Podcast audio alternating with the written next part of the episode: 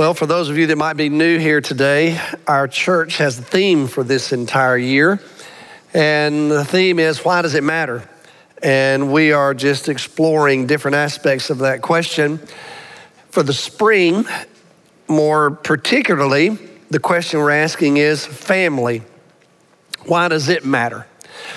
And last week we began this new series on the family, and I just introduced the family conversation last Sunday morning.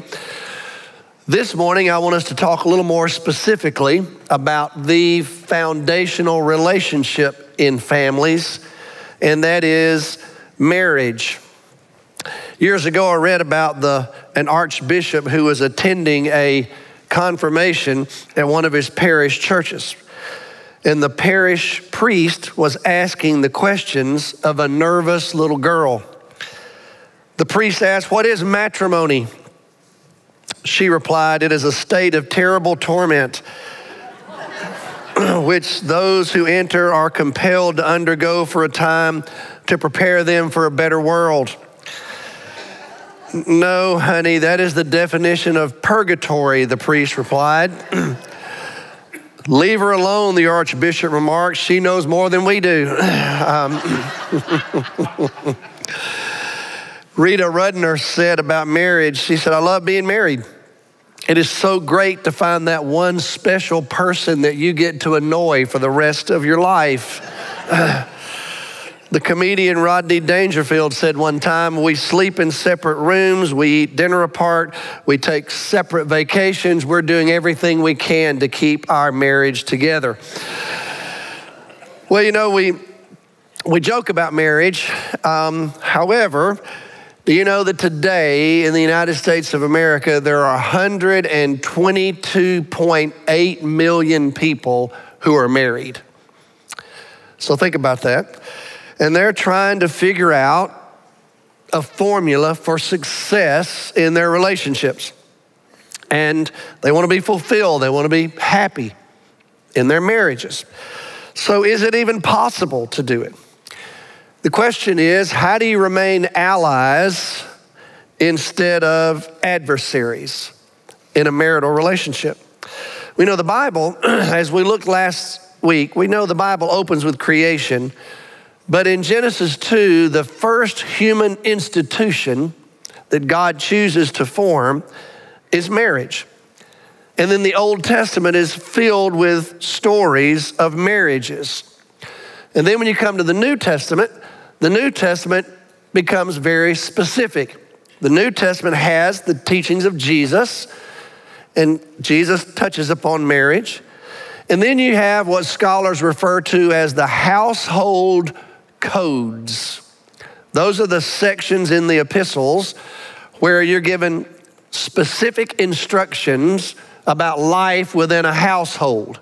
So today I want us to look at one of those particular texts is familiar to you. I've entitled the message today, I Do, We Do.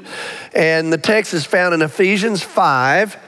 This is one of those household codes where Paul addresses the relationships within the home for Christians. The Christians at that time lived in an incredibly pagan world, or they came out of a Jewish background. Those were the two options. And so Christians who were married had questions. What was their home supposed to be like? What was their marriage supposed to be like? As they watched it, some of them had been reared as Jews, they had an understanding of the teachings of Judaism.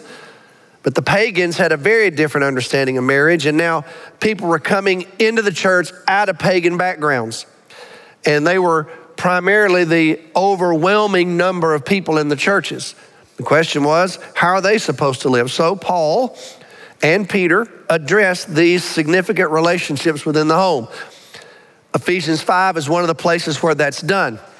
We'll, we'll look at the text a little more holistically, but here's what I want us to do this morning. I just want to read the, the closing section of page 5. So look at Ephesians 5, verse 31.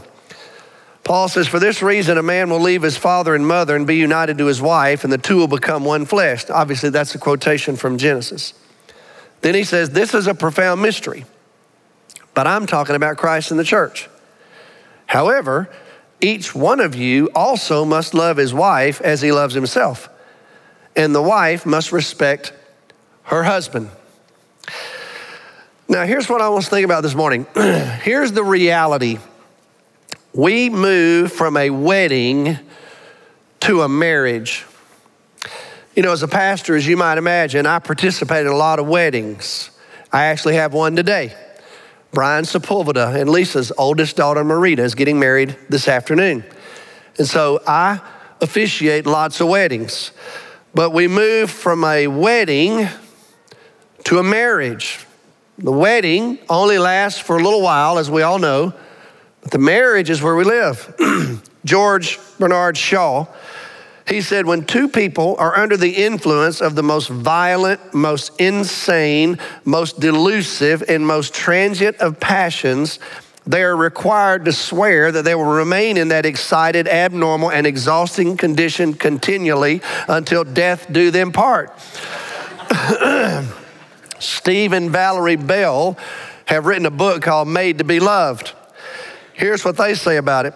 The wedding symbols abound with romance, flowers, ribbons, white lace, frothy icing, lavished over towering wedding cakes, and stringed quartets playing Mozart.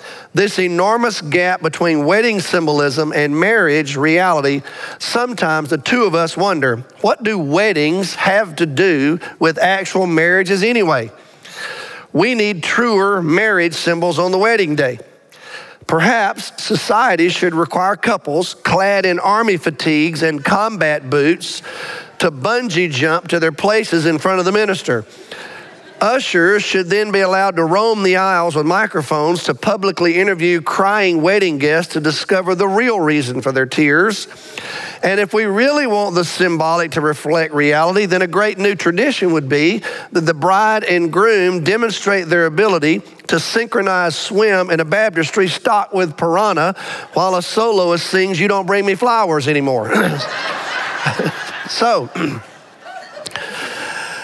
the move from a wedding to marriage is fraught with all kinds of challenges. So, however, it happens.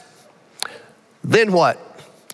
Well, you know, we've used some TV families. We started last week, we're going to use another one this week Modern Family, Phil and Claire.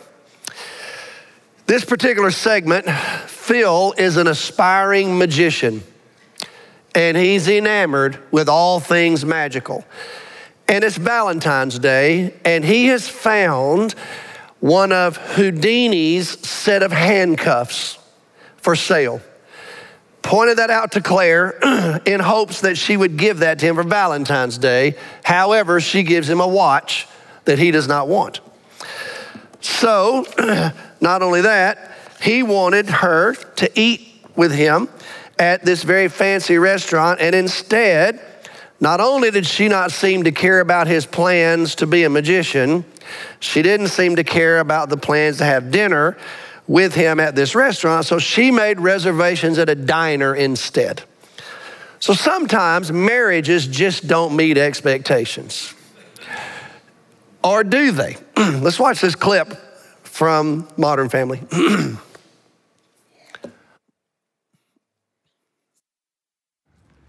Hi, honey. I'm sorry I'm late. We had a whole incident at the warehouse. A paint mixer blew up. Luckily, I had these overalls in my office. I could. Oh, you're mad, aren't you? Mad? I mean, was this the best Valentine's Day we've ever had? No. Hmm. Was it the worst? Yes. I gave you a great gift. I tried to surprise you at the office. You repaid the effort by making a reservation at a truck stop and dressing up like Tom Sawyer. But hey, Maybe this happens to everyone, Claire. Romance fizzles, magic dies. At least we can mark the exact time it happened to us, thanks to my new watch, which only a switchboard operator from the 1950s could keep wound. You mean this watch? The Houdini handcuffs. I've been taking magic lessons as a Valentine's surprise.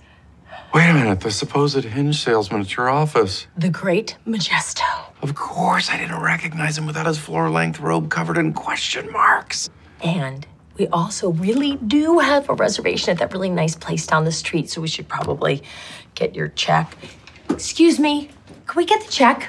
But are you really dressed? So wonderful. Mwah. Come on, honey, we should get going. Wait, uh, do you have the key?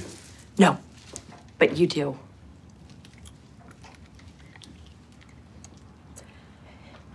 I don't deserve you.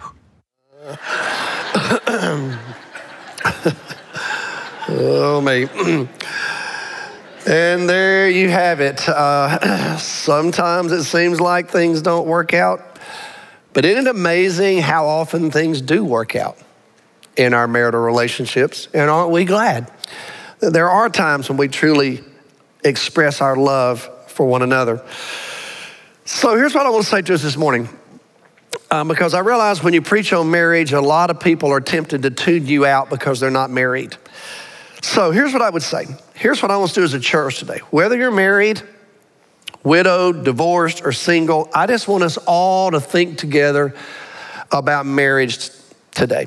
What does the Bible say about marriage? What are God's expectations for marriage? And what about a, a Christian marriage? Why is a Christian marriage unique? Or is it unique? How should the church be involved in marriage? You know, there's a huge debate right now in a couple of our sister denominations about marriage the Anglican Church and the United Methodist Church.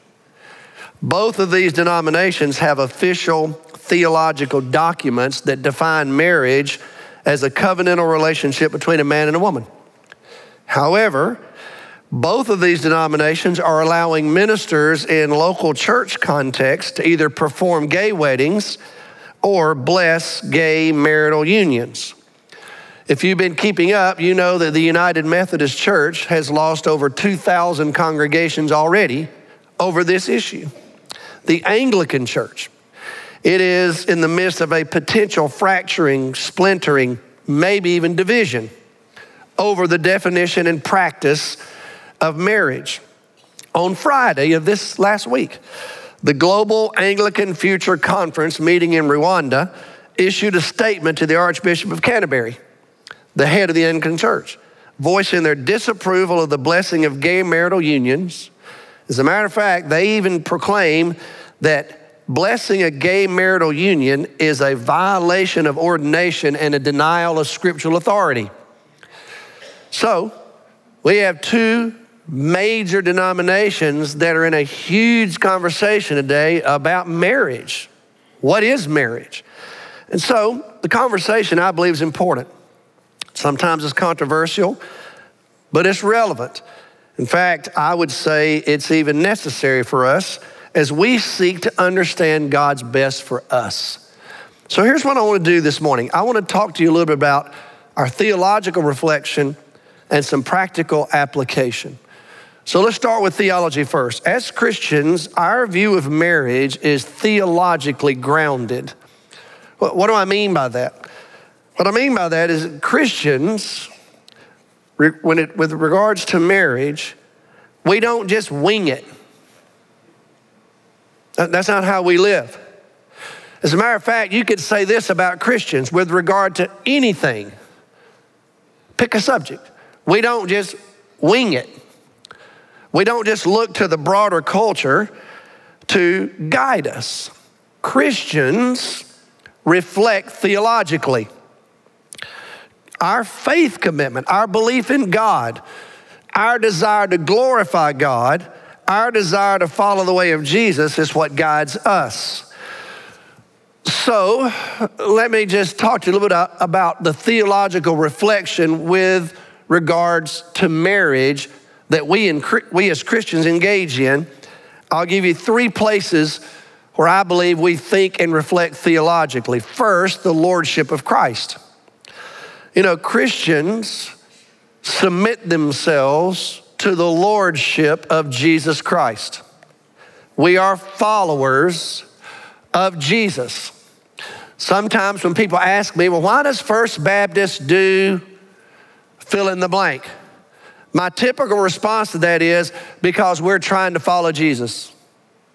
That's why. So we submit ourselves to the Lordship of Christ. If you should have your Bible open, look with me at Ephesians 5. Want you to look at verse 21. It says, Submit to one another out of reverence for Christ. Look at verse 23. The husband's the head of the wife, as Christ is the head of the church. Look at verse 24. As the church submits to Christ. Look at verse 25. Husbands, love your wives as Christ loved the church. Verse 32, Paul says, I'm showing you a mystery. I'm talking about Christ and the church. Our lives, our homes, our marriages are to be submitted to the lordship of Christ. We relate to one another in our marriages as Christians. That means we're following His will, following His way. So if you were to ask me, is a Christian marriage unique? Yes, because Christians uniquely follow Jesus. Excuse me. Secondly, with, re- with respect to theological reflection, I would also submit to you we believe in biblical authority.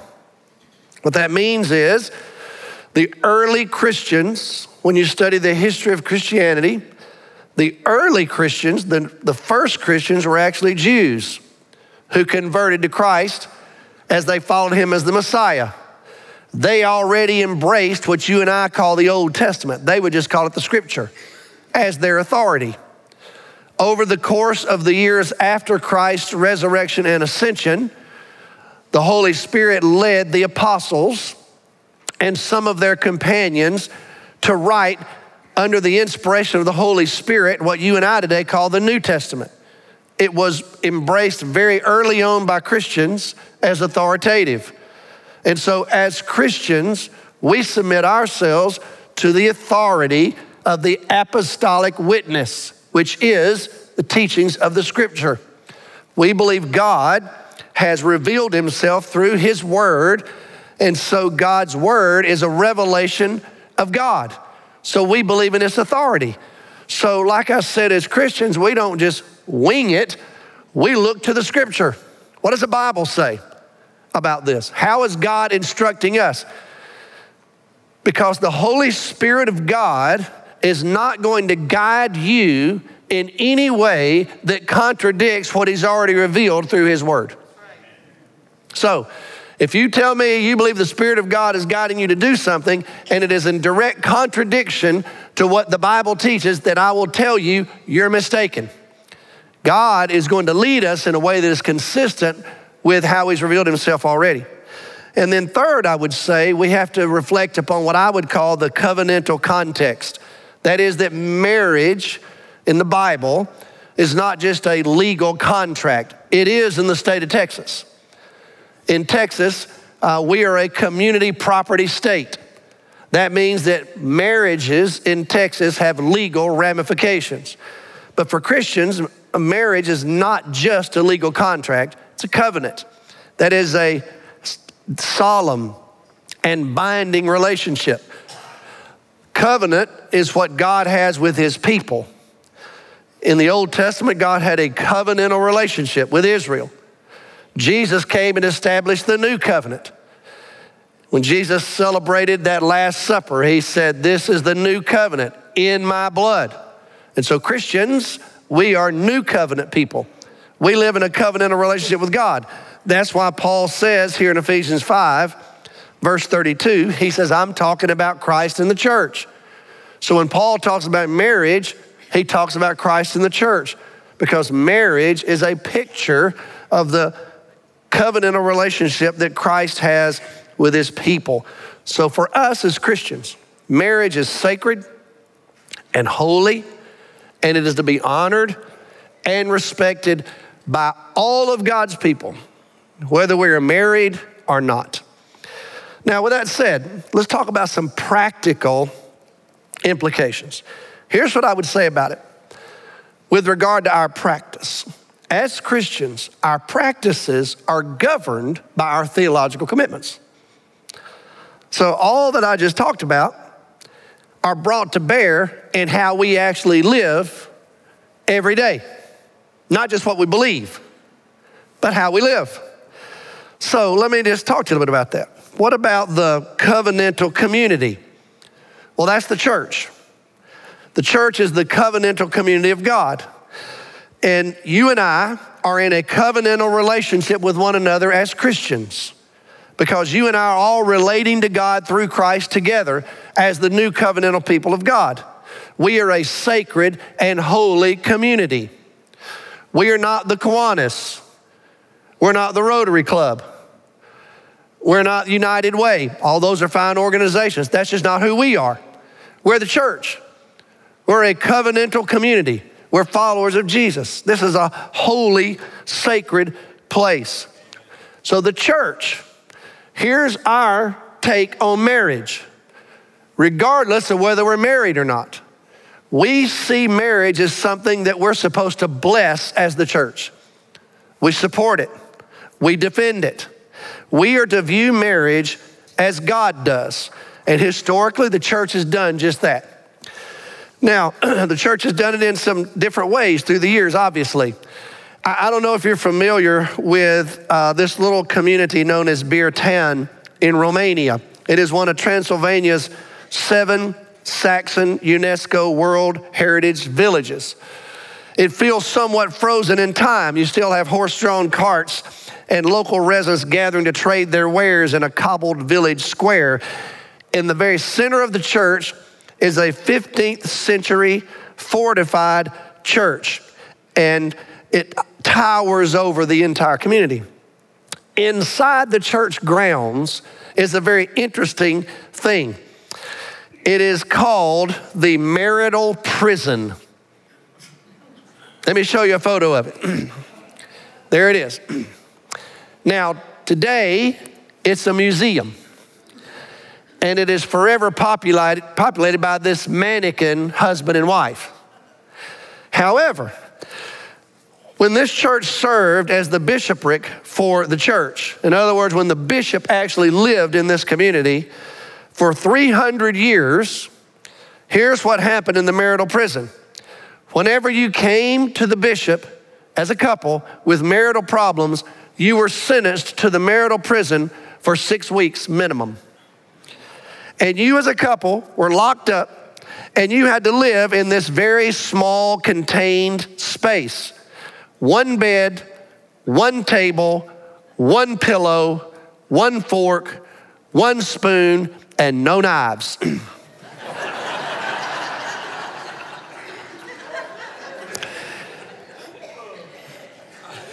counsel from the bishop, and you stayed there for six weeks. Over the span of 300 years, there was only one divorce in that community. Somewhat fascinating. I'm not recommending a marital prison here at First Baptist Arlington, but I think you get the point that the church is supposed to be involved. The church is supposed to be a place where you're encouraged, you're supported, you're blessed because we believe that marriage is that foundational relationship in the family. And if you experience it, then you're to take it seriously. Now, with that said, just practically, what does this text say to married couples for us as a church and for any church? Well, let me just walk you through a couple things I would see in it. The first one I would call relational congruence. I would say this about marriage when you get married, You've got to decide how you're going to relate to each other. And you've got to do it in a way that is a blessing to each other. And you've got to find equilibrium. And there's got to be deep agreement and deep alignment in how you relate to each other in a marriage.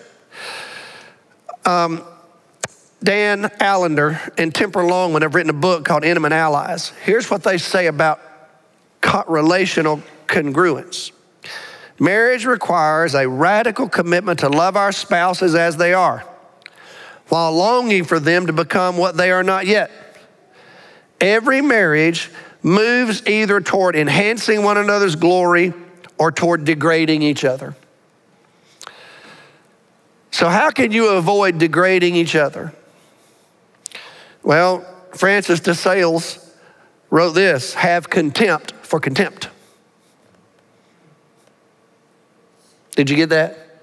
Have contempt for contempt. In other words, don't be someone who's satisfied with living in a contempt relationship. Now, how do we do that? And how can we encourage that? Well, I'm, I'm not the magician with Houdini's handcuffs, okay? So I'll just give you some suggestions based upon what I believe are taught in the scripture. First one I'd say is mutual submission. Look back at verse 21 of Ephesians 5. Here's where the household codes start submit to one another out of reverence for Christ. In other words, the lordship of Christ in our homes leads us to mutual submission. When we get married, we enter into a sacred partnership where you lean in and lean toward your spouse. There's deep respect, deep commitment, there's softness, there's tenderness in your demeanor. In other words, both our tenor and our behavior is to recognize the special uniqueness of this relationship because it is different than any other relationship that we have. And so it requires leaning in, leaning toward mutual submission. I would also say this text teaches us about beneficial relational dynamics. What I mean by that is these are the household codes. Here's how you're supposed to relate a husband and wife, they live together in a relationship that is beneficial to both of them. We don't enter into a relationship as husband and wife that's only beneficial to ourselves. It's beneficial to both people in the relationship. Paul wrote this letter to the church at Ephesus in about AD 60, and he's in jail in Rome. Now, I want you to think about life in the Greco Roman world in AD 60. In some ways, it's very different than our culture. In the first century, it was a man's world, period. Husbands were in charge and in control, period. Wives had really no standing in the ancient world when Paul penned this letter. The very fact that Paul would even give a husband an assignment would have been a radical thought. Who could tell a husband what to do in the first century? No one. Husbands lived as they pleased. They could engage in extramarital affairs, particularly in the pagan world, and there was no recourse for it. They were the only ones in many cultures with the authority to divorce a spouse. They could abandon a family. They could dismiss children. They were in absolute control. The very fact that Paul would even give any instruction to men, husbands, was a radical concept in the first century. And so Paul writes this and he challenges husbands and wives to live beneficially, not selfishly. And that dynamic is lived out in real, everyday life in submission and love. Notice, not rule and obey.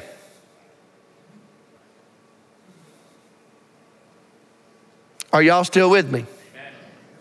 Because some men, historically, have misunderstood Ephesians 5, and their application is rule and obey.